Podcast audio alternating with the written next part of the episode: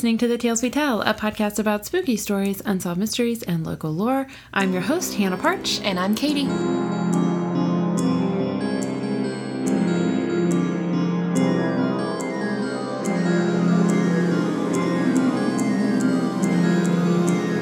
Welcome back. You've been here literally like two minutes. How was your trip? It was great. Good. I got a good amount of re- uh, relaxing done, a lot of reading, Important. and uh, yeah, so Shelton and his dad came down to the cabin and they built this little um, addition to our picnic shelter. So we have this, we already have this pavilion, and it's fantastic, but where we cook underneath it takes up a lot of space. So we did this little addition to it to make a little outdoor kitchen. It's gonna be so cute. Nice. Fun. Well, I'll be like everyone on your Facebook, um, in your Facebook comments. Kitty, you look like you got some sun.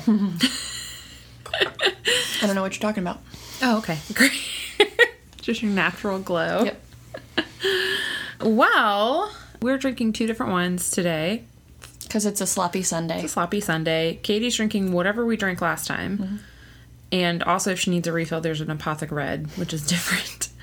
I'm drinking my new trusty Winking Owl Pinot Grigio, which is $3 at Aldi. Also, full disclosure, I am three beers in because I just came from a place where I was drinking. So, yeah, we're just going to roll with that. I have a couple announcements. First one is a new patron. Yay! It's Stephanie Luke, my mother in law. Thanks, Stephanie. yes, we're very happy. Thank you, Stephanie. And I've already sent out her card, and yeah, she gets all the bonus content. She's a $10 donor, and Nice. we love it. So we love you even more than we did before. Also, I needed to share in case um, everyone wasn't looking intently at all of our Instagram comments. So I mentioned to Josh, one of our patrons, that the paintings that are he, I haven't hung them up yet. Um, that I had some nightmares after after we recorded, and he suggested that I have them blessed. And he said he used to work at like a thrift store. Habitat for Humanity, yeah, the restore. and the owner would like have it blessed every like few months or whatever. And I was like, oh, that's a pretty good idea. and then he told me that someone donated a dog's ashes, I read those. and it made me really sad. But also, I have found my new. I've seen my future, and it is the crazy lady that has a whole bunch of like pet ashes that I've collected from different thrift stores just so that they have a home. I can see that being my life like 50 years down the road. And I'd be like, Yeah. oh my gosh, are these all your pets? And be like, no, I found these at the Salvation Army I adopted them. because they shouldn't live in the Salvation Army. Anyway, thanks for that fun story, Josh. And speaking of, I'm going to go ahead and plug our Instagram, which is Katie. The Tales We Tell podcast. Thank you. Um, on that Instagram, you can find a link tree in our bio, and that has all of the links to any other place. So we have our, Our- website, Katie, which Sorry. is The Tales We Tell podcast.com. thank you. Uh, our Facebook, The Tales We Tell podcast. and then we also have Patreon, where you can just search the Tales We Tell podcast, I think, and also Redbubble, which is our merch store if you want some sweet swag. And that is all I have, I think. I have another patron shout out at the very end that I didn't know was coming. and it's kind of inadvertent, but I feel like you'll appreciate it. My friend Kara, who I told you is a new listener, uh, she sent me a Snapchat last week of uh, like a coloring book page, and she's like, "I've been coloring this while listening to the uh, Elizabeth Bathory episode, Oh, Gosh. hiding from the child." Oh, man. My And she's like, "Thank you so much for your awesome podcast," and I'm like, "Yay, we serve a purpose now too." Yes. My friend just listened to the Albert Fish episode. Oh gosh. And I was like, oh my gosh, did you like it? And she was like, yeah, you guys made it out to be really gruesome, but I didn't think it was that bad. it's like, oh gosh. I actually kind of started questioning my friendship with her. Like, okay. I think in her defense, she said, well, you didn't talk about any of the, like, we excluded a lot of details. So, okay. Well, today I'm kind of going a little off brand and just doing a regular true crime episode. So, It's all right. We need a palate cleanser every now and then. um, yeah, this will definitely cleanse your palates of bad things. This is the story of Rose Larner.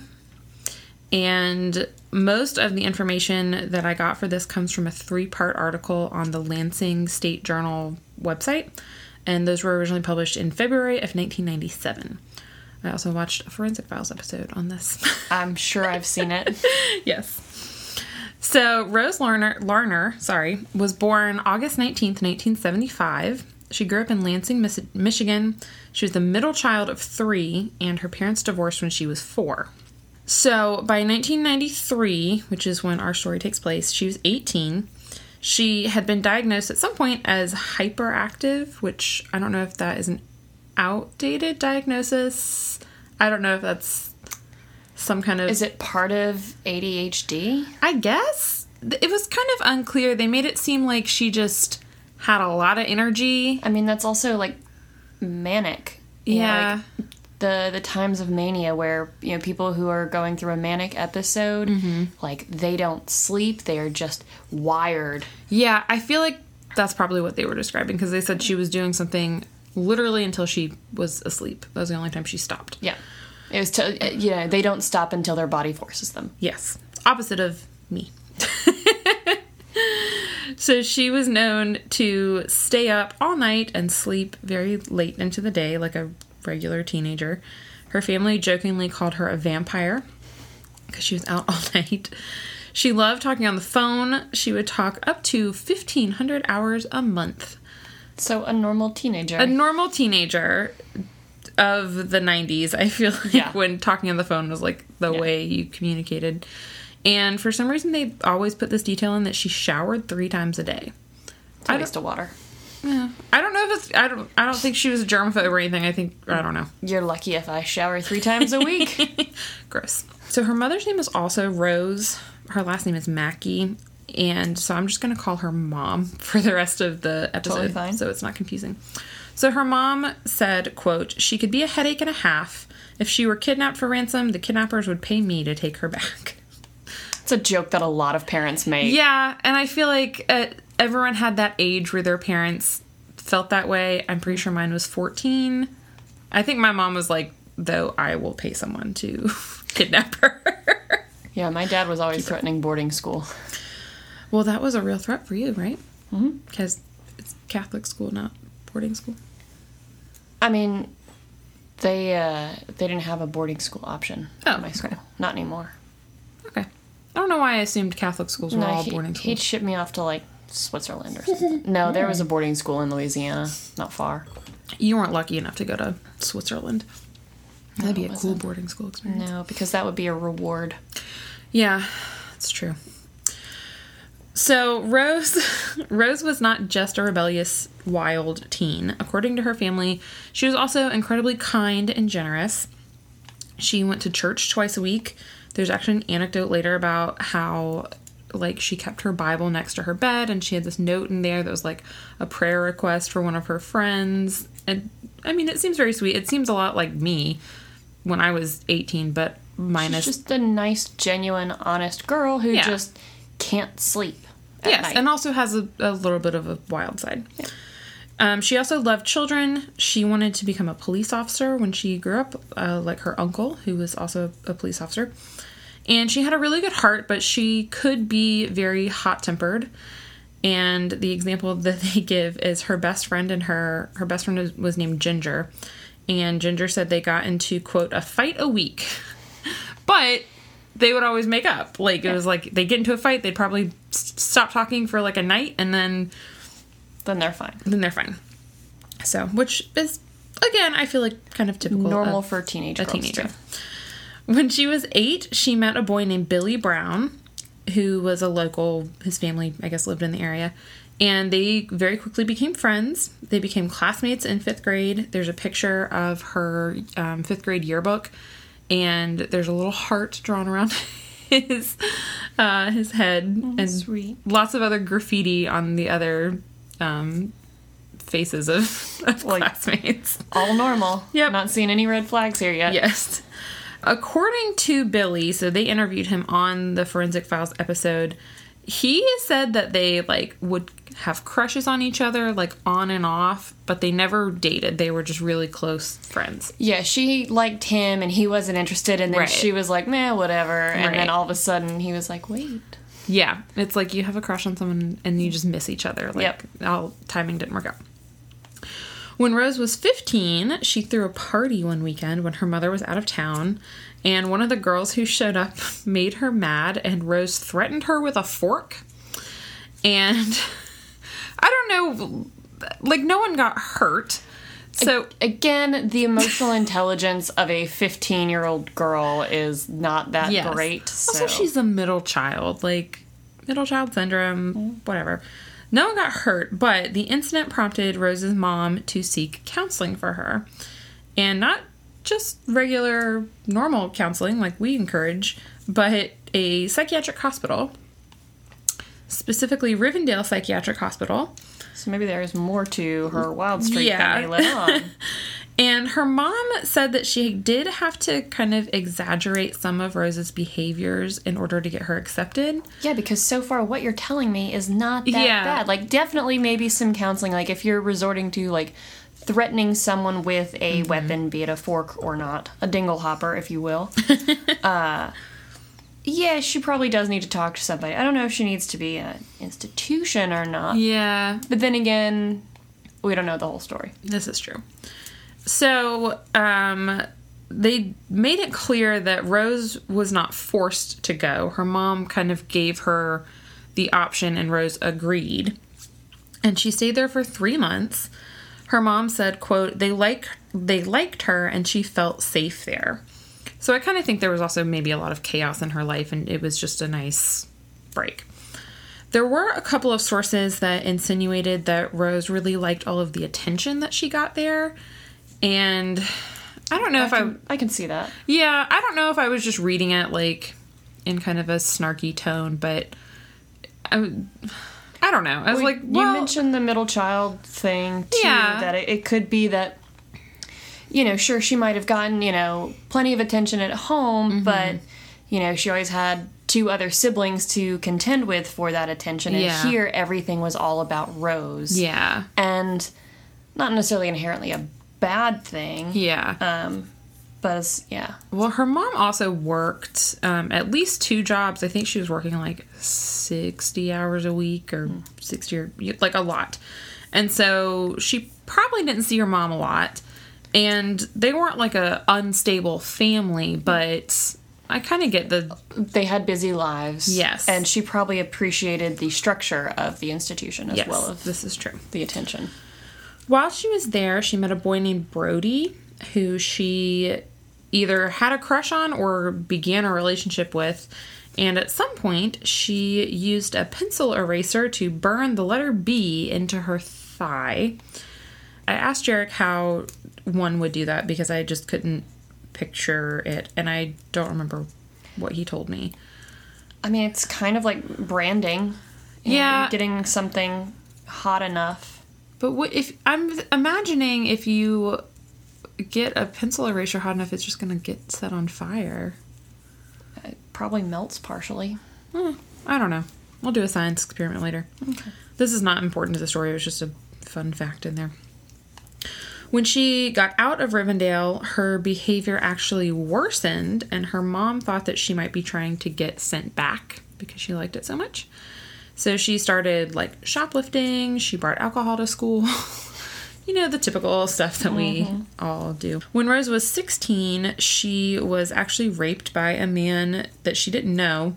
Her and Ginger were playing on the basketball courts, and this guy just like approached them and started talking to them. And him and Rose, I guess maybe he was being kind of flirty. And so Ginger was like, I'm gonna go because like I'm not part of this, which is very much a me move. I'd be like, uh. And again, Rose is probably like, attention. Yay. Yeah, and they're 16, so like, you know, whatever. Anyways, Rose turns up on Ginger's doorstep again later and says, tells her that she was raped. And they do go to the police, and the man is caught and arrested, but he only spent one month in jail, which Par for the course. seems uh, not like enough. Though Rose did very well academically and she had a very large social circle, she ended up dropping out of high school in 1991. And after that, she kind of bounced around. So she applied to the army, but they didn't accept her because of her mental health background. She enrolled in a place called Harry Hill Center for Academics and Technology, but then she quit after a month. And then she enrolled in vocational school and ended up getting her GED in 1993, which is the same year she would have graduated anyway. So she was on track with everyone. She just Sounded went like about she a was different way. smart but bored. Yes, yes. So the summer of 93, so she is done with high school. I don't know that she has any plans for college, but it's summertime. And, you know, the last summer, summer after your senior year of high school, it's like your last bit of freedom. So this summer, Rose meets a guy named John Ortiz Kehoe. And they described John as a local rapper, but I have a question mark next to that because mm, I don't feel like he was. I feel like maybe he was just like really into rap and maybe like aspired to be a rapper, but I don't I he wasn't he didn't have like a record deal or anything. Like he was not like a you know what I'm saying? Yeah. Okay. John was Did he perform ever? um unclear. He's not the best uh, character in the story. So His name is sounding a little bit familiar. I feel like once you get more into the details of Yes. the crime, then it'll yeah, I'll start remembering. And he's also, uh, they call him a lot just John Kehoe. They dropped the Ortiz, but there is a old guy uh, somewhere named John Kehoe because I googled that. So Ortiz Kehoe is his technical official name. John is also a friend of Billy's. I think that's how they meet. And Rose is just enamored with him. She likes everything about him. She thinks he's the coolest thing uh, in the world. And they start dating. And in October, Rose asks her mom if John could move in with them. And I guess John was really good at playing the part of a nice boyfriend because Rose's mom is like, sure, I guess. I don't know if it was a sure, I guess. I bet it was a mom, you have to let him move in with us, or I'm gonna go move in with him, or basically like here's your options and the best way to keep her daughter like Mm-hmm. safe and close and not like for her to like run off and Yeah. not have a relationship with her anymore was like yes he can stay here Yeah, it was. I, I had a friend like that and she definitely had some mental issues Uh-huh. and at one point she had a boyfriend living under you know her mom's roof I and mean, it was yeah. it was a bad situation but I can definitely see the whole like if you're gonna if you guys are gonna be together anyways, I'd rather it be under my roof than somewhere else.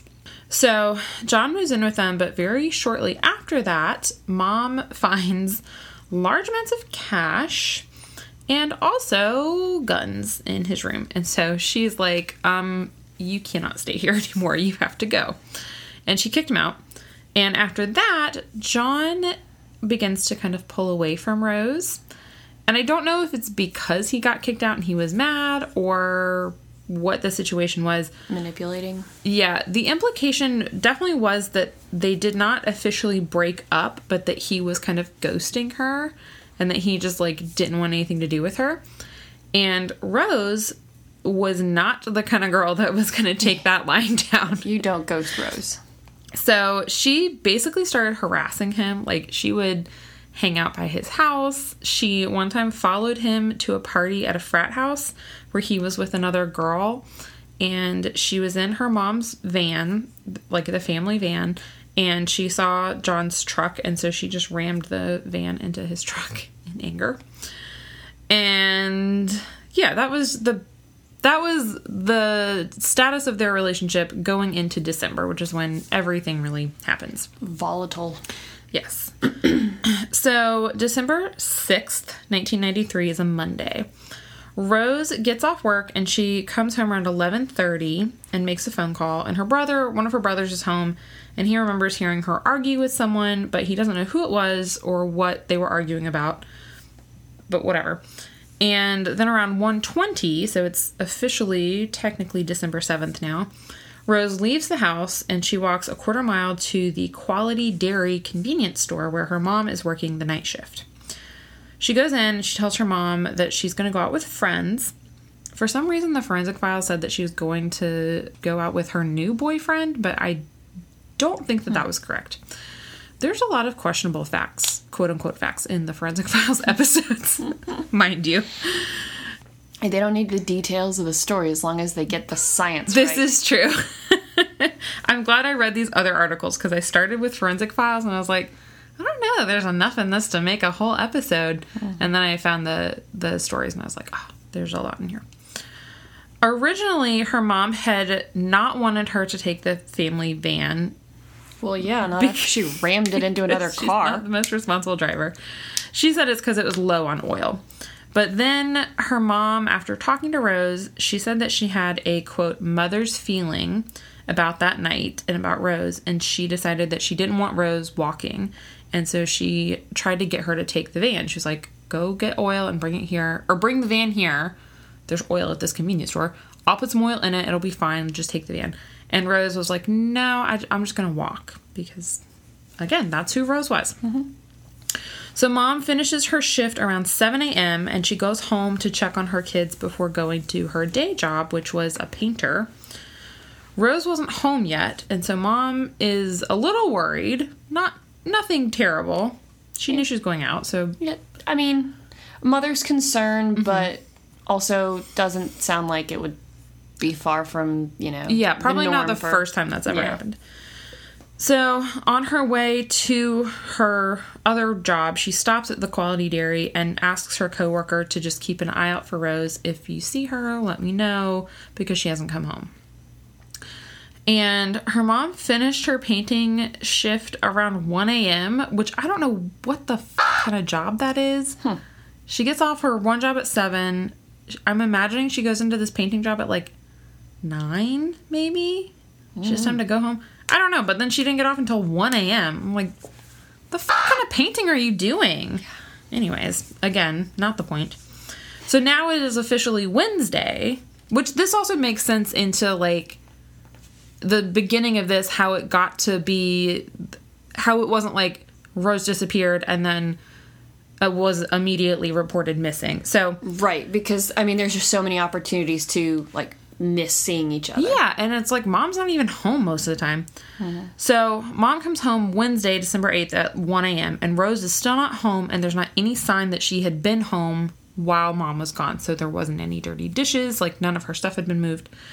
And so then mom is like, now I'm worried because she hasn't been home. So she calls her ex husband, and both of them start calling Rose's friends and her work. Mm-hmm. Work tells them Rose did not show up Tuesday or Wednesday. Well, I guess Wednesday hasn't started yet. Yeah, Tuesday. like it, Wednesday just started at like an hour ago. Sorry, she didn't show up Tuesday. and her friends tell them that Billy, her friend Billy, is also missing and that maybe she is with him. So Rose calls Billy's mom and her mom, his mom says, I will, I'll call him and I'll let you know. Um, you know, I'll figure out where he is and I'll call and let you know. So Thursday comes, December 9th, and Rose's parents officially report her missing to the police and an investigation is opened. Billy's mom calls back and says she spoke to Billy and Rose was not with him.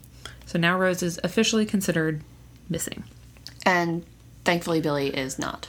Yes, thankfully Billy is not. so the investigation. Oh, Billy boy. There's a lot of bad people in this. The investigation into Rose Lerner's disappearance is headed by Detective John Caudy. So the first thing he looks at is her phone records, and she has not called anyone since Tuesday. And he's like, Well, that's strange because before this, she was making Calls all the time. Several phone calls. So if she hasn't talked to anyone, that's a big red flag. Also, by Friday the 10th, Rose had not picked up her paycheck, and this was something that she would get out of bed early for. Like, she'd be the first one there to pick up her check and cash it. And so he's like, okay, hasn't picked up the check, hasn't called anyone. Not great signs. On December 20th, they have official searches that begin. He So 11 days after she's officially reported missing. Yeah, I don't know. And he points out that there's not, they don't have a crime scene. So, like, they don't, Have they even narrowed down where she was last seen? no, I think the last account of her is when she stopped to see her mom. And they don't have anyone else that said they saw her after that. So she was supposedly walking out somewhere to meet people, but she mm-hmm. never showed up. I don't know if she told her mom who she was going to see specifically. Hmm. Again, Forensic Files said she was going to see her boyfriend, and her boyfriend said she never showed up. But the articles didn't say anything about that. They kind of implied that when they talked to Billy's mom, or when they talked to friends, they were like, well, she probably went to hang out with Billy. Call him because he probably knows. And then it was like, no, she's not with me. So, um, there's not a crime scene, there's not any physical evidence. So, uh, they're kind of You don't really know where to start. don't really know where to start. So they start getting tips coming in, and a lot of the tips have two names in common. Those names are John Kehoe and Billy Brown. I'll pause for a second so you can. Called it. This episode of The Tales We Tell is sponsored by Van Ness Agency. They make marketing easy for busy business owners. Custom marketing campaigns designed with your budget in mind. Visit their website to book a discovery call at www.vannessagency.net. That's V A N N E S S agency.net. So, investigators interview Billy, who denies knowing anything about any of this. And he and John both have alibis for the night of December 6th slash 7th. According to forensic files, they were both on dates that night, but according to the Lansing State Journal, they were both at John's brother's house in Big Rapids, and his name is Tim. So, police, after they interview Billy, they're like, So, we know you're lying. they're like, We know he knows something, but they don't have any evidence. Like, they can't prove it. They can't even fake. yeah, they know, can't. So, they they are like, something. We think he's lying. We think he knows something, but we don't know how to prove it. Well, do they even have an idea of what he might know? I mean, other than obviously what happened to her. But Yeah, I don't think they have any. They're just like, we know that you don't know nothing. we know that you know something. So, meanwhile, the searches continue for Rose, and it is now April of 1994, and so far they have nothing. They have no physical evidence, no clues, and they're like, at this point, they are basically searching for a body. And um, they're like, there's a whole thing about how they got this tip that she was in this lake, and so they like did this, you know, whole search of the lake. They had this very good dog out there who was somehow able to sniff out corpses in lakes. I don't know. Um, and he didn't actually do a great job because they didn't find her, but um, they're they're just well, maybe he did do a great job and was like, no, there's no corpses in this lake. He's like, that's what that bark meant. woo, woo, woo, no corpses. Nothing here. See me how I'm still standing? means there's no corpses. Nothing here. If I lay down, that means there's a body under me. I'm not laying down, am I? And when So, I bark, uh, it just means no. I saw a bird. And, you know, there we go. Okay. May, so that's April of 94. So the following year, May of 95, Detective Caudy retires, which he said was the hardest thing he ever had to do, but I mean, whatever. Well, I'm sure no, uh, you know, detective wants to retire, leaving a case unsolved. yeah, especially one true. like this. This is true. And two new detec- detectives took over the case, and their names were Lucius Hayward and John Hersman. And they're not important to this, so I don't know why I put their names in there. They began a new search in August of 95, and they actually end up digging up the basement of a fraternity house. And I, I think the implication is this is the house where John went to the party and Rose ran into his truck. Is John in university in a fraternity or Billy? I don't think so. I think So their only real connection to this fraternity house is maybe knowing a couple of the people who live there Yeah. and going to their parties. yeah. But like, I mean, and I know we're super tight, but no offense. If I ever killed somebody, Uh-huh. I'm not going to bring their body to your house and Yeah. bury them here. or maybe I will and throw them off my trail. But I feel like maybe what happened is like, okay, so let's imagine that you have killed Shelton and ah, Something I imagine often. Just kidding. And or sorry, Shelton has disappeared, and everyone's like, we don't know where he is, and police are like, we talked to Katie, we know she knows something, but we don't know what.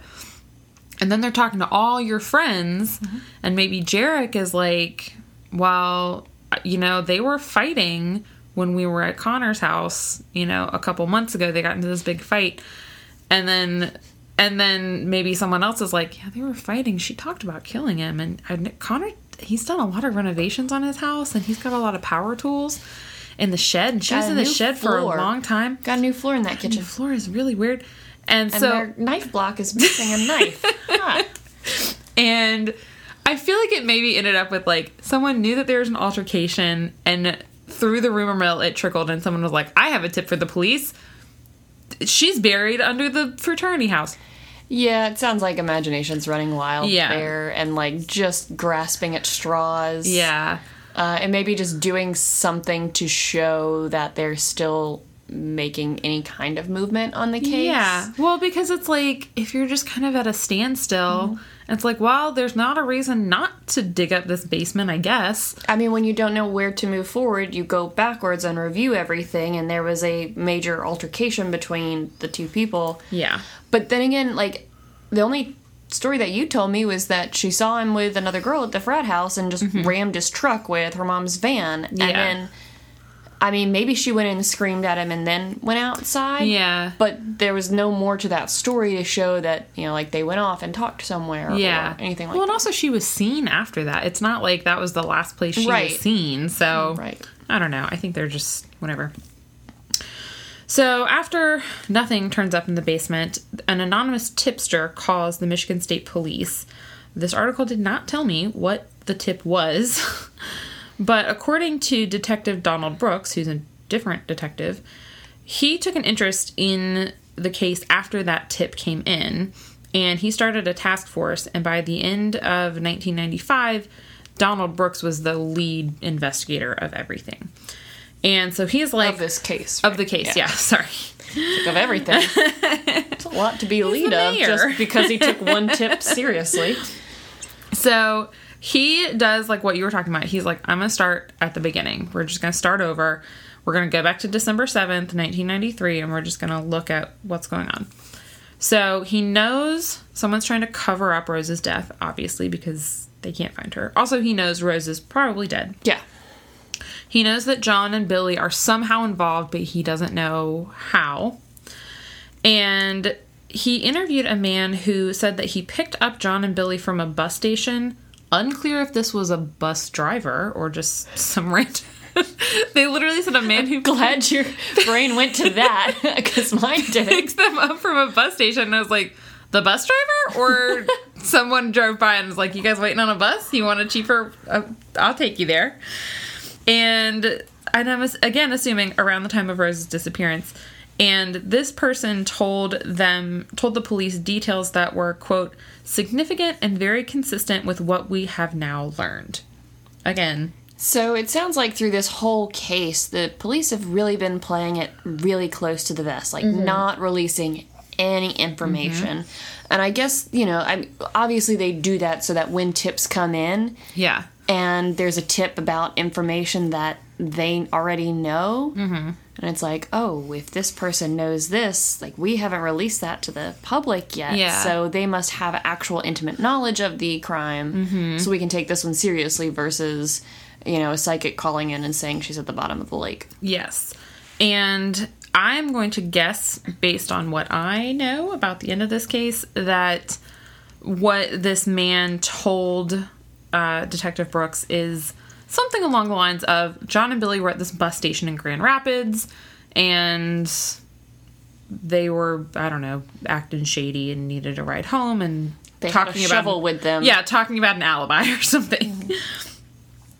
All right, so April of 1996. So this is two and a half years after Rose has disappeared. They don't have any idea what has happened to her. Billy calls the police and said that he is finally ready to talk. So, buckle up. This is what Billy says happened.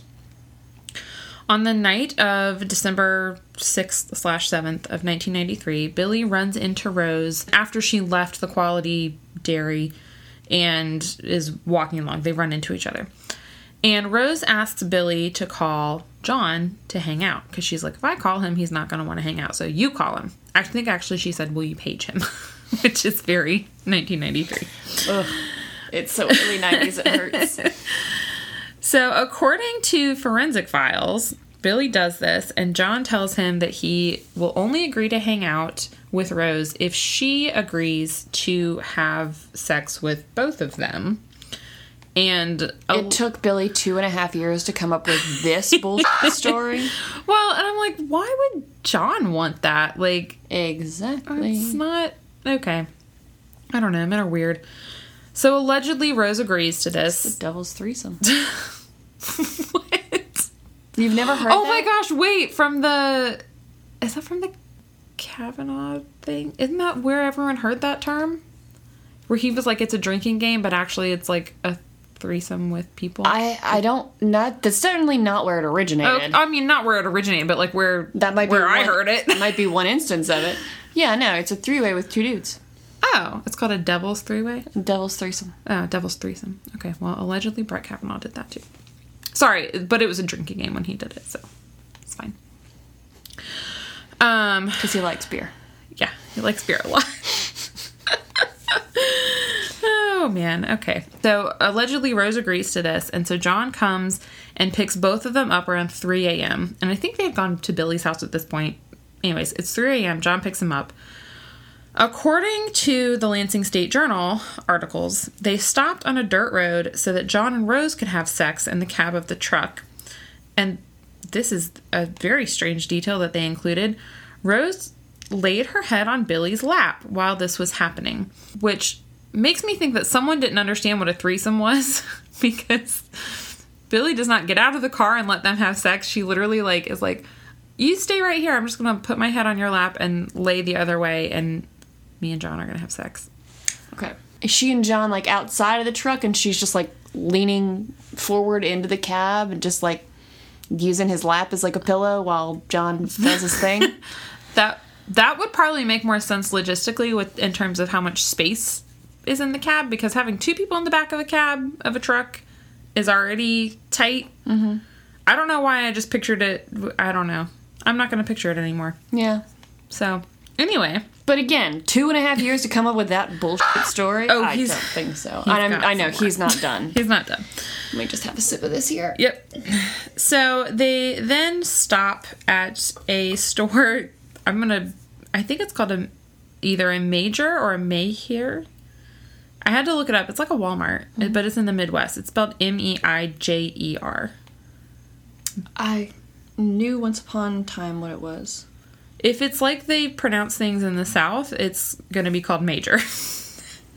if it's the way that we pronounce, um, oh man, how do they say? You know, there's a Paris. I want to say it's like a Meyer or something. Meyer, whatever. In the South, we have a Versailles, like Kentucky or something, but we definitely pronounce it Versailles. So, so- It is. I was right. It's Meijer. Okay, great. It looked kind of cool. I looked on their website. You can buy liquor there. Um, Meyer, Oh, thank you. Meyer, Okay. Meyer, Meyer, Meyer, Meyer, Meyer. This is the content everyone wants. Okay, so they stop at a Meijer store, which is about 40 miles south of Lans- Lansing. Lansing. So at this point, she's only had sex with John, right? Yes, correct. And so they've been driving. They stop for a quickie. Uh huh. And then they decide to drive again to the Meijer. Uh-huh. Meyer. Meyer. Yeah, so they stop, and Billy and Rose stay in the car, and John is like, I'm just going to go in and grab some stuff. well, this is Billy's perfect opportunity This to have sex true. with her now. Although he didn't say that he did, so. But that was the deal. So John. He's not looking out for his boy I anymore. know, right? It doesn't count. John said, I will only hang out with y'all if we both have sex with her. All of us have to have sex. And. I had sex with her, and you still have to do it. Otherwise, you're breaking the deal. I hope that Rose at some point suggested that Billy and John have sex with each other too. Just because pro- who knows? Maybe they were just waiting for someone to make the suggestion. They were like, "Well, they're very closeted. They're like, wait, it's not a true threesome unless all of us have sex with each other. okay, anyways. Um, so John comes back with a bag of stuff and he's like, oh, I got, this is a quote, things for the night's festivities. And so Billy's like, uh, okay, like Billy brought cocaine and marijuana for the night. so he, He's like, I already have party favors. yeah, so I guess, I don't know. What did you get? Balloon animals and confetti poppers? Like, psst. So I don't know if he maybe thought that he bought like booze and condoms and whatever. Um, do you know what John actually bought? Go ahead and take a sip of that wine. a gun? No. I have no You wish it was a gun that he bought. John bought a fillet knife, a hatchet, two bottles of lighter fluid, and some trash bags. Oh, it's like that game of going to pick out three things at Walmart to freak out the checkout person. Yep. Like, uh, there's one with like duct tape, rope, and a trash bag. Bleach. One with So they have they've stopped at the May May. Sorry, I forgot how to say it already. Meyer. Meyer. Sorry. It's like M E Y E R, Okay. like a lemon. I don't know why it's important to this. It's not like a lemon. Meyer lemons. Never heard of that. It's a type of lemon. It's like the lemon. Is it like Chiquita bananas? No, because Chiquita is a brand. Meyer is a name. Is it? It's a kind of lemon. So it's like Yeah. Fiji apples. Yes. Okay, all yeah. right, It's okay. Gala apples versus Granny Smith. Right. Okay. Obviously, galas are the best apples to eat. Okay. So they drive to John's grandparents' house. I thought it was Fuji apples. Pretty sure it's Fiji. Maybe it's. Which one's the water? Fiji is water, Oh, and so it's also probably the Fuji. country. So it's probably Fuji. Yeah, because I don't they come from like Mount Fuji, Mount Fiji? Mount Fuji, I'm confused. Fuji apple. Okay. Apple cultivated. Uh, there's an apple cultivar, whatever, developed by growers at Tohoku Research Station in Fujisaki, Mori, Japan. Oh. Well, they're good. They're the sweetest, which I appreciate. Okay. So yeah, they've got their fillet knife and their hatchet, and what other things? Um, Trash bags. Right? Trash bags and lighter fluid. Got it. So they drive to John's grandparents' house, which is in Albion, Michigan, which is south of Lansing. And his grandparents were out of town, so he's just, you know, being the great grandson he is and using their house. Seems like maybe they waited to hang out until his grandparents were out of town so they could use the house, and this wasn't just a spontaneous, like, okay, I guess I'll come hang out with her if we can all have sex. I have no idea when John came up with this plan that he has, but oh, because it's John's plan. Billy's just, you know, a pawn, right? Sorry, Because, allegedly. because this is Billy's story. This is Billy's story. Yes, yes. And as you can guess, John has a different story, but we'll get to that. Oh, I can't wait. I like when they pin people against each other. Yeah. So they get to the house, and John and Rose leave Billy and have sex. And then they invite Billy back so that they can all take a shower together. And according to Billy.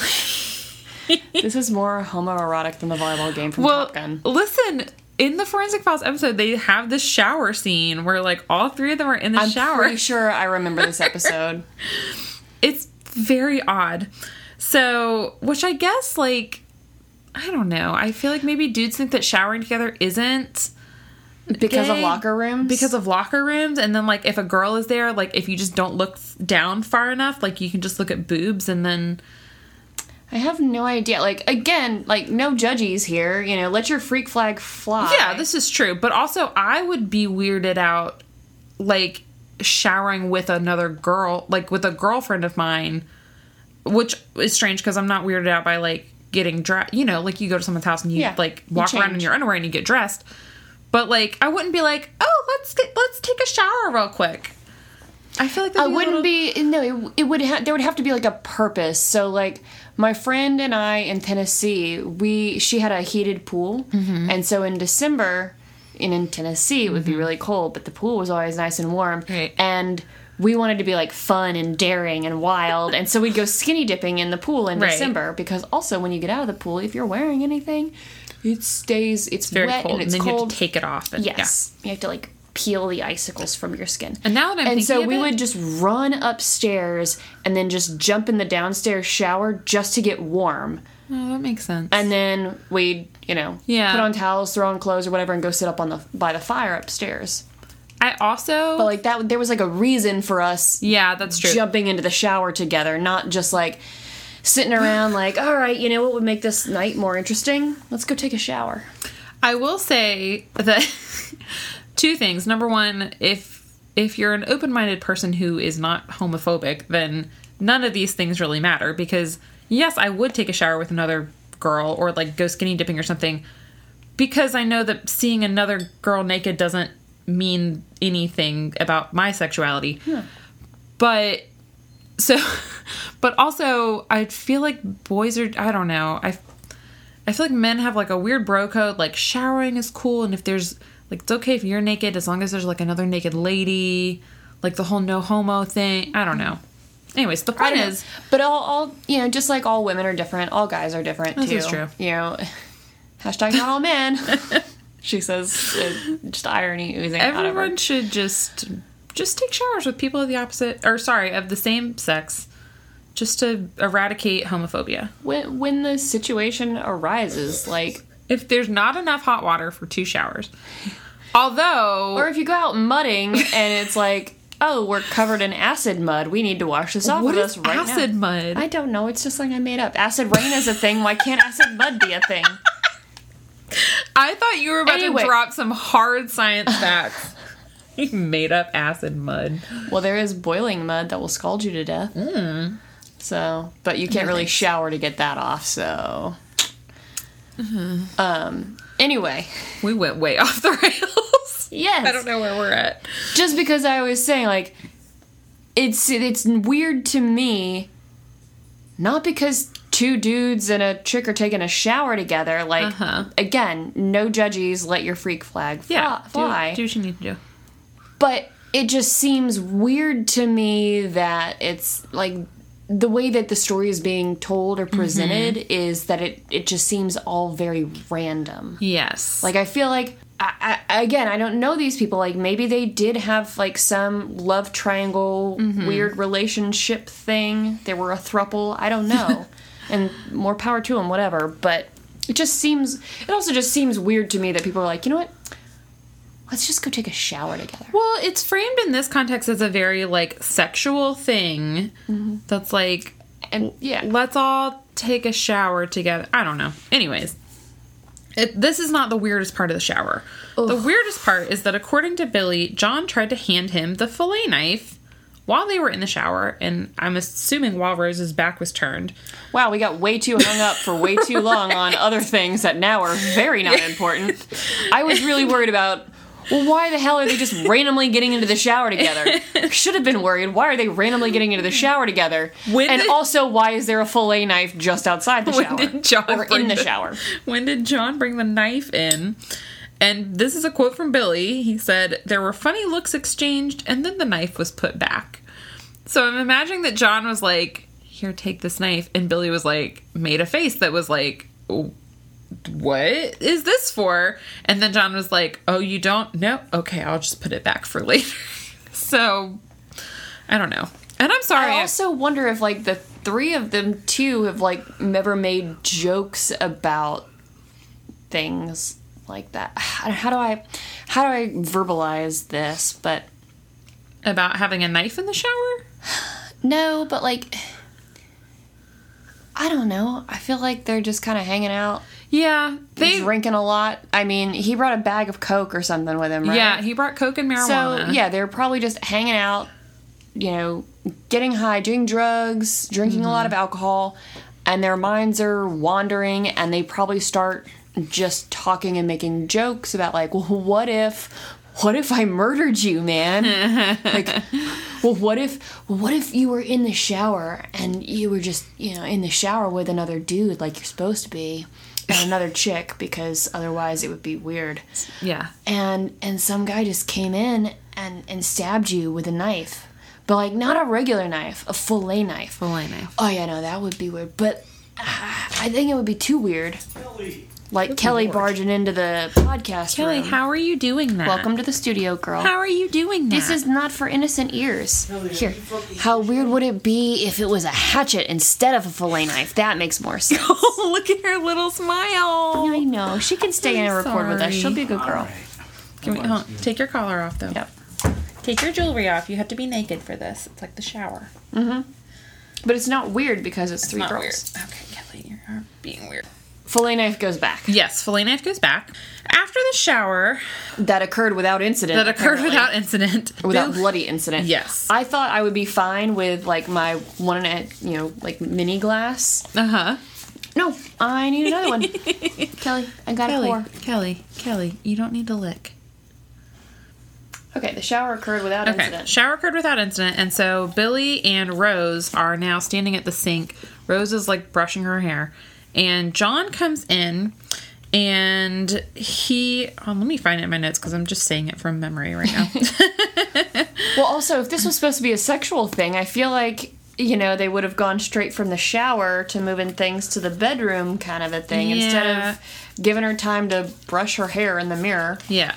Rose is standing at the at the mirror, and John comes up behind her, and he has I'm assuming like a hair dryer or something, and he puts the cord around her neck, and she thinks that he's being like flirtatious, kind of like you said, like they're all friends. And she, you know, like whatever. haha, you're just pretending to Yeah. strangle me. Or maybe this is like a role play thing that they've done, or maybe they are into light, you know, BDSM and there's, Yeah. you know, choking or torture involved. Yeah. So Fake torture. she thinks that he's, you know, just playing around. But then he starts to tighten the cord, and despite her struggling, he strangles her to death. And Billy just stands there like, but I had the fillet knife. We were in the the shower. The blood Yeah. would have all went, went down the drain. No mess. No muss, no fuss. Yeah. So John then takes her body and puts it in the shower and uses the fillet knife to cut her throat. And then he takes a break so him and Billy can do some coke in the bathroom. Well, yeah, I mean, you've got to have your energy up for. I mean, Yeah. dismembering a body is really tough, tough work. So. Yeah. And Billy says that he told John that he could tell that this wasn't his first time doing this. And John says, quote, "What do you think?" And then Billy throws up. And which natural response. Well, clearly it was Billy's first time. I mean, obviously Billy's first time. So John Come on, you big wuss. Haven't you ever dismembered, you know, murdered and dismembered a woman before? Yeah. Who you've been friends with for your, pretty much your entire life? Yeah, good grief. I know this is the worst part is that Billy and Rose were like best friends since they were like eight. I'm like, dude, you couldn't like do anything. okay, so this this part's a little bit rough. Trigger warning. Trigger warning. Yeah, just mm, I don't know. Skip ahead thirty seconds. So John rinses Rose's body off in the shower before getting a block of wood and the hatchet. And this is a quote from Billy. He started to take off her arms, feet, and hands, her head too.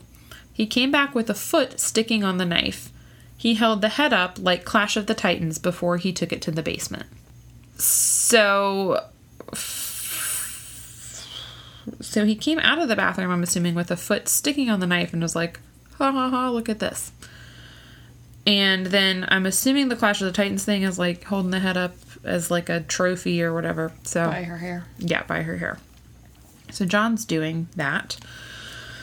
So John takes the arms, legs, and head of Rose Larner to the basement and they put them in the fireplace that's down there and burn them until they were mostly ash. Billy said, quote, you could That had to be one hell of a fire, though. Yes. And I don't Is know it a fireplace or a furnace? it said fireplace, but I would assume a furnace. If it's in the basement, and this is Michigan, Yeah. Maybe Like like, a a, wood burning stove or something. yeah, like a yeah.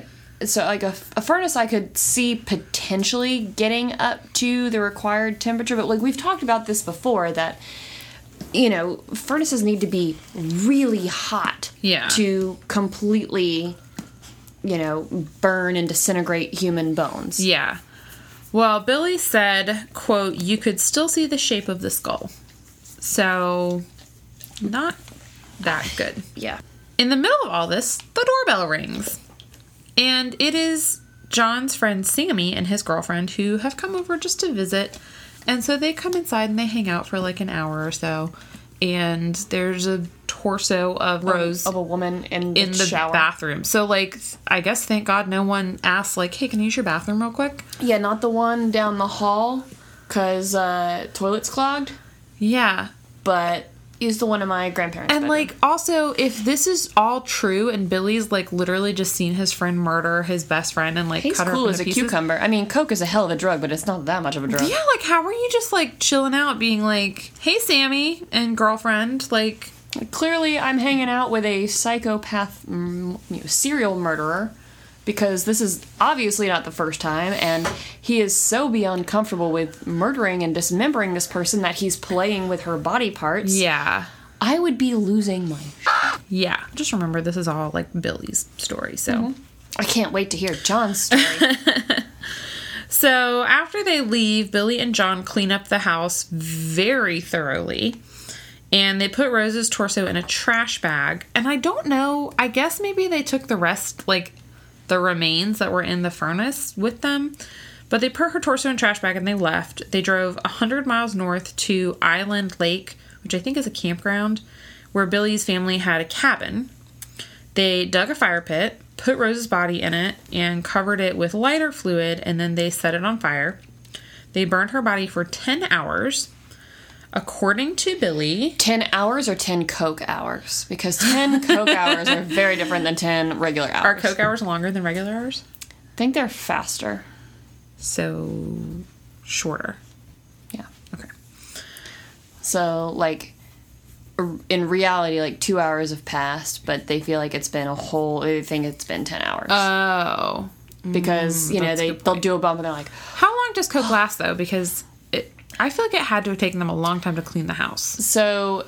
Chuck Klosterman is an author, and he does a lot of writing about you know rock and roll and music and everything. And he described doing coke, uh, and this is very much years past paraphrasing, uh, as 10 to 15 minutes of feeling amazing and spending the next hour searching for the next high, for the next bump. Oh. So, you know, they they do a bump of coke and they'd be like, mm-hmm. "All right, let's let's let's go clean the house," and then they would like you know go into a cleaning frenzy probably for a little while. Best time to have coke is when you're trying to clean. and I mean, they probably would, right? Who wouldn't be high on coke for cleaning or amphetamines, whatever. And they probably just go like scrubbing furiously and be like, "All right, yeah, clean all this, clean all this," and then they'd start coming down and be like, "All right, I need, I need another bump." right. And Which they presumably they another one. had. And so, like, it probably was several hours. And it could have been 10 hours. Like, they could have looked at a clock before they started and looked at the clock after and just done math. But who knows if they can do math or. true. or I know Billy's giving a lot of details here. Um, well, according to Billy, at some point during the burning of the body, John takes a piece of the flesh from the fire pit, puts it on some bread with mustard, and eats it, saying it was, quote, just for the experience, just to know. Because John's not like. this seems like a drug fueled fever dream of Billy's. it does. And also, but like, also, I don't know. I'm like, if John couldn't It's like John is all up- of a sudden a serious psychopath. Yeah, it's like, how did no one notice this before? Like, And I just thought he was like a small time drug dealer, you know, with his and cash rapper. and guns. Don't forget about the rapper. That's just a front for his actual business of dealing drugs. Because I mean, with the cocaine, the the cash, and the guns that Rose's mom found. yeah. So after the body is burned, they put all the ashes into a trash bag, and then they drove along the highway and emptied the bag out the window as they went, so that her remains are basically scattered all along the Michigan highway. And somehow they got the fire hot enough, long enough to burn all of the bones. Yeah, it's They have crematoriums exist because if you could do that in your own fireplace, that is high on my list of things I would pay someone to do, regardless of whether I could do it myself, though. well, I mean, And mind you, I paid someone to mow my grass today, which is something I'm very capable of doing myself. it's very hot out today. It is very hot, and we don't Dangerously hot. And the guy we paid had a ride. This was just from a few hours in the sun yesterday, by the way. And I did put on some sunscreen. Not enough on my face, but I did put on. you can see a obviously. Katie, not enough on your face. Okay, so after they um, distribute her ashes, they go to John's brother's house. So remember Tim, the guy who was their alibi. And this is in Big Rapids, which is not Grand Rapids. I checked. I was like, "Uh, do you mean Grand Rapids? No, there's a place called Big Rapids. So Tim says, I don't want to know what you have done. And I don't want to know why they're. Have they also changed their clothes at some point, or Yes. have are they never gotten dressed from their shower? Oh, oh, I forgot. because I mean, dismembering a like strangling a body, sure, Yeah. not very bloody. Dismembering, very messy. Yes. And I remember it said that John did the dismembering wearing just boxers. Well, for modesty, modesty's sake. Yeah, can't have everything showing. And I assumed that they had cleaned up some when Sammy and girlfriend come over. Otherwise, Sammy and girlfriend would be like, Why y'all got all that blood on you? Why you? are you naked and covered in blood? Tim basically says, like, I don't want to know what you've done. I don't want to know why there is a hatchet and shovels in the back of this car. I'm going to get rid of these for you. But don't tell me what's going on. Like he's basically He got rid of the tools. Yeah, but he but Tim was actually kind of smart and he was like, I don't want to know because I'm not going to be held like Yeah, because according to Billy's story, Billy was just the innocent bystander. He Yes. watched John strangle her, he watched John dismember her, Yes. and maybe sure he put some body parts onto a fire. Mm-hmm. But other than that, John is just the bystander. yeah. But he is still, by telling the story, he is 100% an accessory to this murder. yeah So, like, he is Yeah. 100% going to jail for a very, very long time, even if he is just the in- innocent bystander. Yeah, he's definitely going to jail for some time. Yay, Michigan justice. So, after Tim gets rid of the tools, the three of them agree on alibis. They all agree that they're going to say they were at Tim's place. And after a couple days, Tim takes them to a Greyhound bus station, going back to Lansing. Am I saying it right? Lansing? Mm-hmm. Okay. And this is where I'm assuming the bus driver question mark or random person who picked them up. This is when he talked to Detective what random Brooks. driver is at a bus station anyway? Like, sure, maybe you're dropping off, Just you know, your aunt Susie to catch a bus seems back to Jersey. that they didn't say the bus driver called but I, I can't imagine someone's going to drop off someone at the bus station that they didn't want to drive back home and be Yeah. like, "Hey, do you need to ride somewhere local? It was- Because I'm not going to Jersey, but I'll go local." Katie, it was actually the guy who invented Uber, so this is actually another story. Mm. I always entirely. knew. I always knew Uber had dark origins. So Billy tells investigators after all this, he's like, "Well, the reason I haven't said anything until now is because I was scared John would kill me or hurt me or whatever Eat me. or eat me." Yeah. So, which, if this is true, fair. John does not seem like the kind of person you want to fuck with right now, but whatever. So, police are like, "Okay, this is great. We have this story. We have some answers, but." Hi, uh, we need some physical evidence to back this up because unfortunately we can't just go to court with this guy Billy's story. They go to what they now know is the crime scene, which is John's grandparents' house, and they spray the whole bathroom with luminol. And Two and a half years after the fact. two and a half years after the fact, and they get nothing. I'm shocked. In the hallway, luminol shows what looks like a bloody bucket print, like on the carpet. I gotta And- put the feet and arms somewhere, right? but there's not enough blood to get a DNA sample off of that. So I mean, like, there's also other things that react with luminol other than blood. this is true.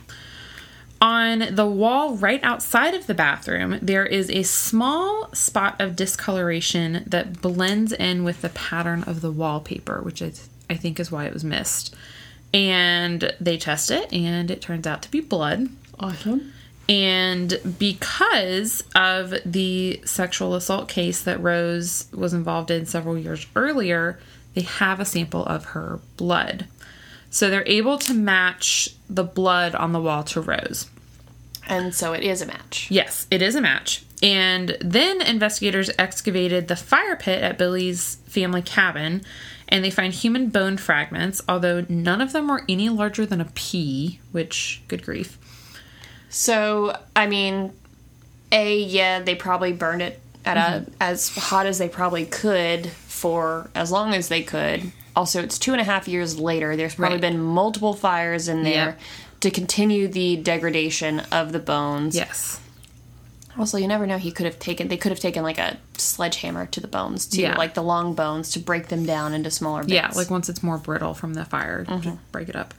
So there's not enough material, I guess, for DNA, but there's enough of the bone to determine that it belonged to a human and that the person was in their teens or early 20s. So basically, the only physical evidence they have, they have blood that proves that Rose was in bleeding in that house. bleeding in the house.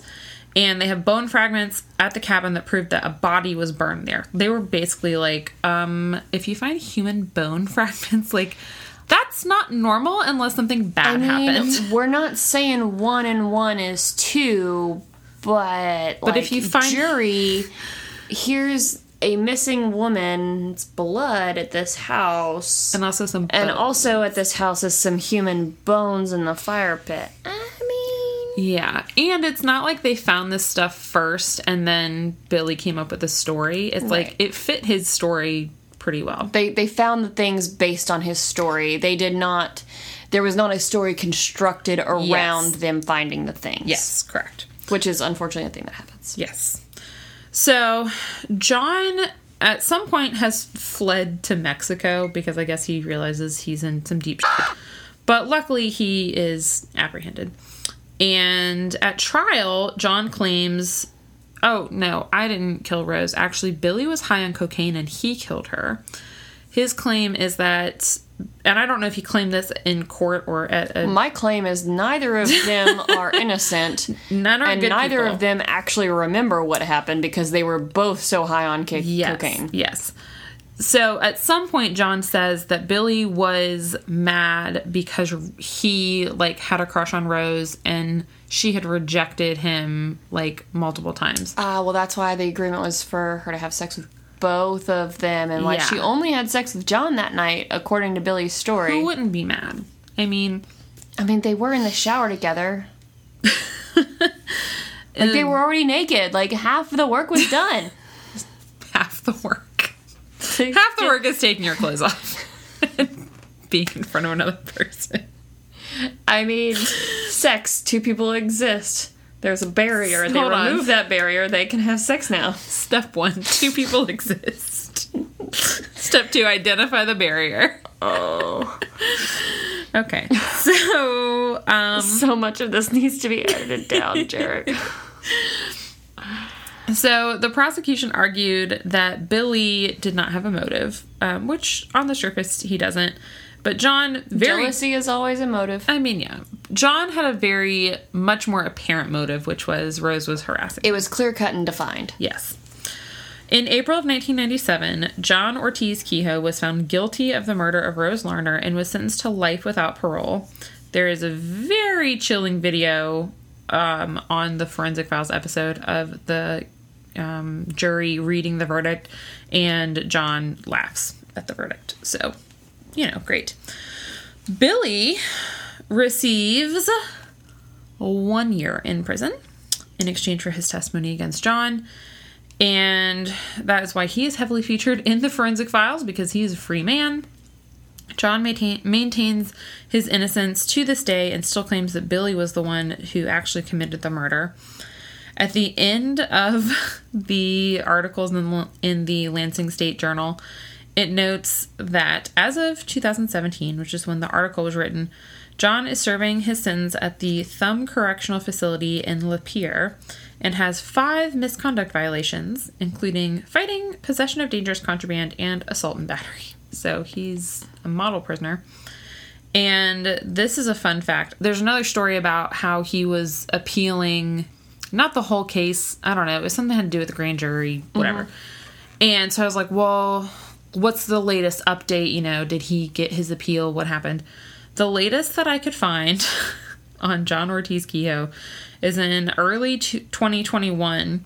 His fiance, Emerald, not our Emerald, though. No. That is very clear in parentheses. Although I worried for a second.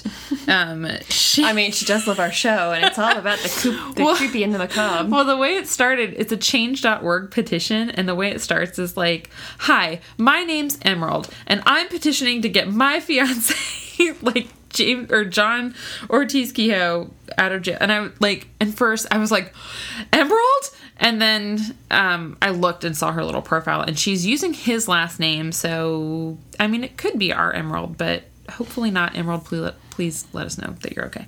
So there's a petition on change.org to overturn his conviction. There's also a Facebook page, I think. And you want to know how many signatures it has? 26. No. Uh, there's a game that we played this weekend called like Wits and Wagers or something like Uh-huh. that, and it's all about numbers, and then you place bets on it. It's a lot of fun, but I'm very bad at it.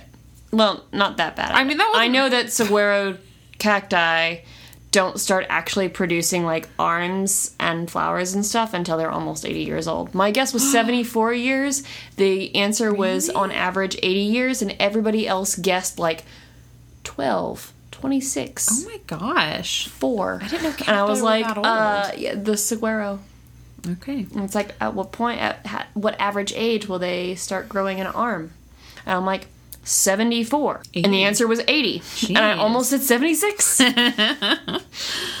Okay. Well. anyway, I'm not good at numbers and oh, guessing. that's okay. Um, the answer was 149, which I still thought was laughably small. Um, and there's a whole thing about, um, you know, like obviously there are people who think that John is innocent and that he was framed by Billy. I don't think Billy is necessarily telling the whole truth, but so that's that's what I'm thinking too. Is that like John Kehoe is not there's innocent. yeah, there's no way that he just but I murdered. don't. I don't think he's guilty alone because, again, even if he did do everything 100% as Billy said, Mm-hmm. Billy is still guilty of being an accessory. Mm-hmm. And how much time did you say he got? a year.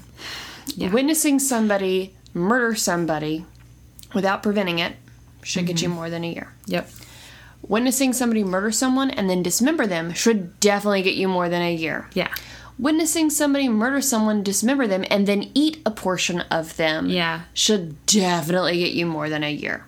Also helping And then helping to actually dispose Yeah. Mm-hmm. of the remains, 100% hands down. If nothing else got you time, that should. Yeah. What about John's brother Tim, who disposed of the murder weapons? I don't think um, I read something that said Tim's Tim had a lawyer, and I think he said that he wasn't going to get in trouble because he technically didn't. Know, he didn't knowingly. All he assist in a knew is that these items were were bad and tied to something bad. Yeah. And yes, he agreed to get rid of them, but he didn't know what he was agreeing to. Yeah. And it's like I can see him getting off scot free Mm-hmm. At the very most a couple of months of like probation Yeah, because he could always say, "Oh well, if I had known that they had murdered someone, of course I would have turned them. I in, would but I immediately, didn't yeah. know." Yeah, yeah. The other thing that is very sad. Sorry to end on a sad note. Um, What's new? Well, so the end of this was they never got a body, obviously, because they completely destroyed the body, and so Rose has a um, just like a grave marker, A headstone. yeah, a headstone. And at one point, her mom went to John's grandparents' house and met his grandparents, and just said she needed some kind of closure because she was mm-hmm. like, "I never got my daughter's body." I need to see where she died. and where she, spent basically said, moments. "I want to see where she spent her last moments." And the grandparents were still living in this house after this, this murder, which I cannot imagine. And they said, first of all, they said the grandfather, whose name is also John, was like so kind and like obviously very sympathetic. And they let her look around. She asked to see the bathroom. They let her look in the bathroom. They let her. They took her down to the basement. Well, in order to continue living in this place where such a horrific thing, Yeah. like they probably had to find their own closure as well Yeah. as, you know, like this is their grandson who just committed this horrific crime in their home. Mm-hmm. Yeah. So they've had to find their own closure to reconcile their feelings for their grandson, their Mm-hmm. own family, Yeah. and their own home. And so I'm sure they were more than understanding of this grieving mother. Yeah. I mean, yeah. even without all of that, they Yeah. were probably more than understanding. I hope but- they had that home like blessed or at the Saged. very least like professionally cleaned or I don't know. I just ugh. So oh I mean, and there are companies that specialize in cleaning up crime scenes. yes, I know about those. Also, Rose's Because you've been planning things. I've been co- I've a couple of them uh, on the back. Folks, burner. if I go missing and uh, where I'm missing from is suspiciously clean, that's why I always keep my house like a little bit dirty. It's a lot of bit dirty. It's 120 years old. It creates dust. I dust on Monday and it is covered in dust on Tuesday. um, But if I'm ever missing and it's suspiciously clean, Hannah knows something. first of all, I may know something, but you can't prove that I know anything. And second of all, This is good as well of a confession here. if the show that I've been watching, Unusual Unusual Suspects, has told me anything, they're always going to go for your husband first. Well, that's not unusual at all. and then eventually they'll find it's someone completely a surprise, which would not be me because we've talked about it a lot. Um, also, quickly, Rose's mom is um, like still friends with Billy. I guess she believes everything that he said, and they're still like close. I don't know if she actually believes it or if she needs to believe it to be Yeah. okay. That's true. She invited him to come to Rose's grave with her, and they talked about like memories and stuff. But At the, I mean, she might have been trying to. Yeah. She she might have invited him there to try to evoke something human out of him and see Yeah. if there was anything more to the story that yeah, being at the gravesite with her might yeah, whatever. So she was like, I guess, looking to confirm or deny his story, I guess. And again, just people need that closure, yeah, and sometimes people need the delusion. Yeah. They need the lie. Well, um, sorry that this was a bummer. Are you looking forward to something that's positive this week? Um, oh, my birthday is this week. That's right. my birthday is Friday, and so I'm and to not have a very tiny paycheck. I'm working. I'm not taking my normal Tuesday off. So, which I know sounds like a very first world complaint. I'm like, oh, I have to work four days this week all in a row. And my birthday present to you is on Thursday. I have a Telly Tale. Yay! yeah, I sprung that on Katie. Although to be fair, you told me you were working on some. So yeah, last week I was I, I told her I'm like good news, bad news. Good news is that I last minute get to go on a much needed vacation, first time in since 2019. No, that was the bad news, Katie.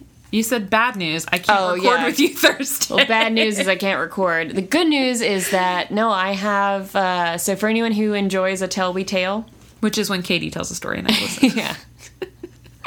I've got three more mini-sodes, so if any of you have listened to or remember the Kallikantzaroi, my little creature feature, I have three more creature features in the works. Yay. And then I also have two to maybe three more full episode Tell Me Tales. Which is better than what I have because I have one half of a mini so I did a lot of research and I spent my like four hour drive up to the mountains going through most of my research and like highlighting and Ugh. everything. And so now I've just got to finish organizing my notes and I'm gonna go. Yay!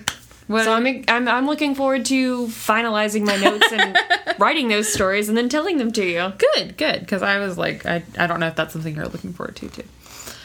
Um. Okay. Well, we hit all of our plugs at the beginning, so I think we're good. You had one other Patreon something or other for the end. oh, it was just that the um, fiance's name was Emerald. Oh, That was it. okay. I was like, hey, if we have another patron, you better No, name it's just that when. I was looking at it, I was like, "Oh my god, Emerald!" Oh, uh, not ours. Okay, Not our emerald. which we're happy about. Anyways, thanks for listening, everyone. We'll see you next week. Bye. Bye.